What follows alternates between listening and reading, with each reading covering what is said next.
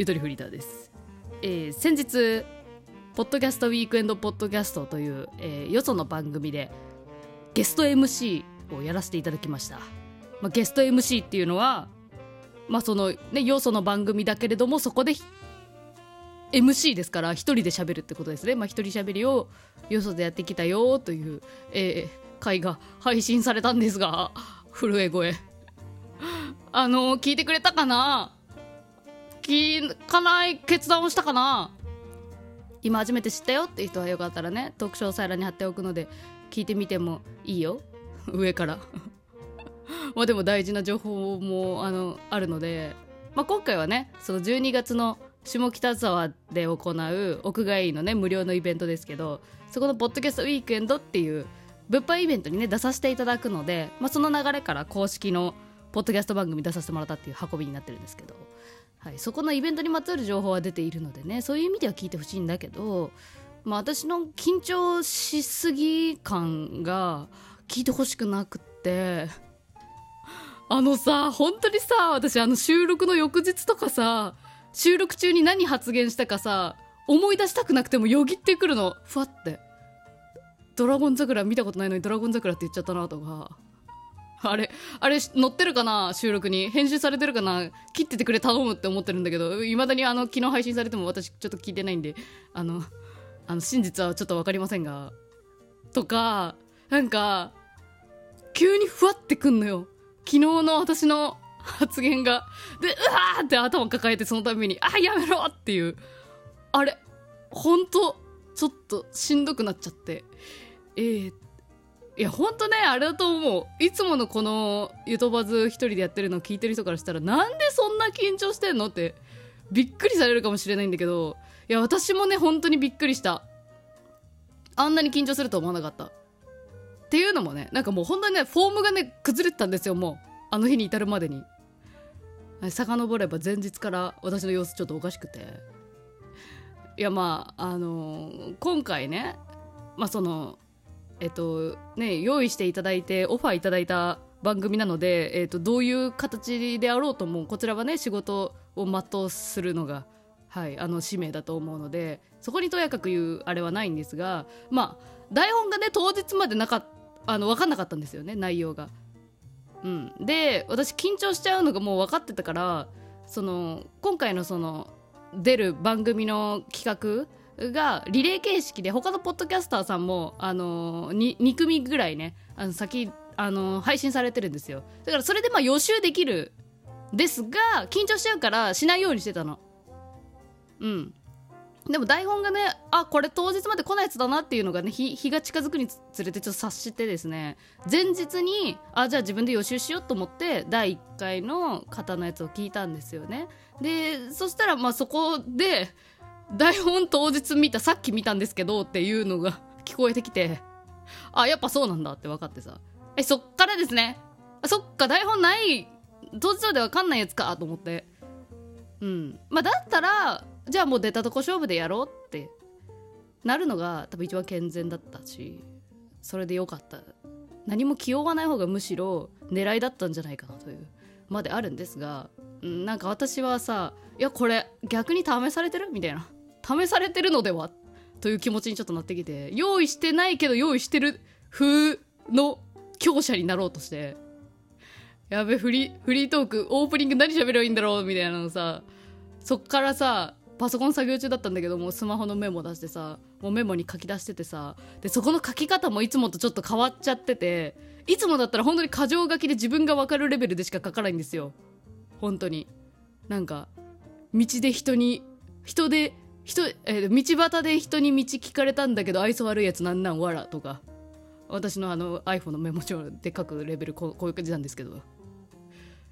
今回はあのもうどの流れで運ぼうか展開を。一語一言一句とまでは言わんけど流れをねもう矢印で書いててね。うん。そっからもおかしかったね。なんか考ええっと練りすぎちゃうと事細かに練りすぎたものを一旦文章に出しすぎると良くないっていうのがね今回で改めて感じた。うん。そう。なんかねなんとなくこういう感じだなーっていうのを頭の中でふわっと思ってもうすぐ収録するっていうぐらいの方が割と良くて結構考えちゃって練っちゃったんだよね変に。しかも前日に。駆け込みすぎでしょ、うん、でまあそれを考えてるはいいけどもやっぱやばいこれちょっと本当にちゃんとしなきゃとか思ってきたら緊張してきちゃって前日から他の仕事してんのに。あのそのさその仕事中のさ作業用 BGM としてさ YouTube でさ緊張しない方法って検索してさもうそれをねもうあれですよ。もうシャッフル再生。いろんな緊張しない方法を永遠に聞き続けてだからメンタリスト DAIGO も言ったし、えーと、精神科医の先生のやつも聞いたし、うん、で最終的にたどり着いたのがねピアニストの方とかアナウンサーの方とかの緊張しない方法とかも聞いたりしてね。もうげ何も入ってないんです頭に。正直。今でも一応印象に残ってるのはピアニストの方が話してた内容で、まあ、やっぱ緊張しすぎてしまう。もう上がり症のレベルになってしまうような人はあのやっぱ完璧主義なところがきっとあるんですねみたいな。そうそういう性格的なところをねあの言及してくださっていてね。それすごい刺さったなーって、うん、でまあ そんなこと考えたらもう夜も眠れなくて。もう帰り見るところがどんどんずれてってんだよね。明日のトークどうしようからああ完璧主義だったんだなやっぱりみたいな。どんどんずれていく。ほんと。もうそっからもうおかしいんですよね、うん、でまあ当日もさえーと、東中野にあるねあのクラフトビールバーの雑談さんのスタジオで撮らせてもらってるので東中野まで行くんですけどさすがにね緊張しすぎてる自分が分かったんですよもう。あの久しぶりにあのなんていうのうえって吐きそうになってちょっと本当に。うえってなるぐらい緊張してて。これ本当にあの MBS の井口綾子さんのラジオに出させてもらった時もね一回駅のホームで吐きかけたんですけどうえってもう声声出るやつ声出るやつ。あれになってさあこれやばいなと思って駅着いた時に。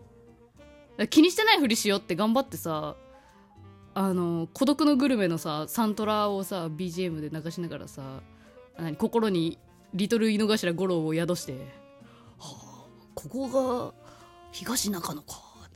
久しぶりに来たな」みたいな、うん、全然似てない、うん、もうあのそう心でね、うん、井の頭五郎を飼うっていう遊びをねしたりとかして取り入れてみたんですけどね、うん。まあ、その井の頭五郎を飼いながら私はあのコンビニに入ってえっとウィダーのね考える力がつくみたいなブドウ糖のあのウィダーを買ってねそうな何も喉通んないから流動食みたいなのがいいと思って。でしかもこのブドウ糖ねこれはいいぞと思って。それとあとラムネ駄菓子のラムネも買ってブドウ糖をガンガンに取ろうと思ってさ。それをね飲んでから挑んだんですけどあの収録がねそれのね1時間後ぐらいなんですよね。打ち合わせとかがあると。だからねそれブドウ糖入れるの早すぎたっていうのもある。えみんなさレッドブルとかさああいうエナジードリンク気合い入れる前にさなんか飲んだりしないですか？あれさ飲むタイミングさ絶対その何その本番の開始15分前ぐらいが一番よくない ?15 分とか20分とか。なんかさっきもねググったんだけどああいうエナジー系って効果が出るのって30分後から4時間とからしいからあの 4, 4時間は嘘やろって私若干思ったけどさ。私あの2時間ぐらいで電池切れるんで。早くね飲んじゃったな。早くブドウ糖入れすぎたなとかね。もうそういうもののせいにしてる。もはや。まあそっからまあそういう小さい積み重ねでいつもとなんか変な感じかもしれないっていう風になりすぎたかもね、うん、まあでも私普段さ本当に一人で収録してるんだけどあのあれだからね本当に家の中に人っ子一人いない状態じゃないと撮れなくって。うん。だからあれ家の近く誰か人が通ってるなって分かると黙ったりしてたからね。もう壁の向こう側に誰かいるって分かったらもうダメみたいなレベルになってて。それに慣れすぎてるかもね。うんなんかでも分かんない。それでいいやって思う場合も、うん、感じもあるし。いやなんかやっぱ人前人がいても喋り続けられたらいいなとは思うのもある。っていう感じ。うん。なんかね一人喋りってやっぱ独特だなって思ったわ。やっぱ私は人の目がないからできてんだなっていうなんか再認識にもなったしね。うん。すごい勉強になりました。うん。あとまあやっぱ純粋にねその台本人に人に作ってもらった台本をに入り込むっていうことが多分ほぼ初めてでそこもでも新鮮だった。あこういう作り方してんだっていうのが結構ね結構全然違った。うん。なんだろう具体的にはあんま言いなんか表現しがたいところはあるんだけどまあ難しいな。うん。やめよう。勉強になりました。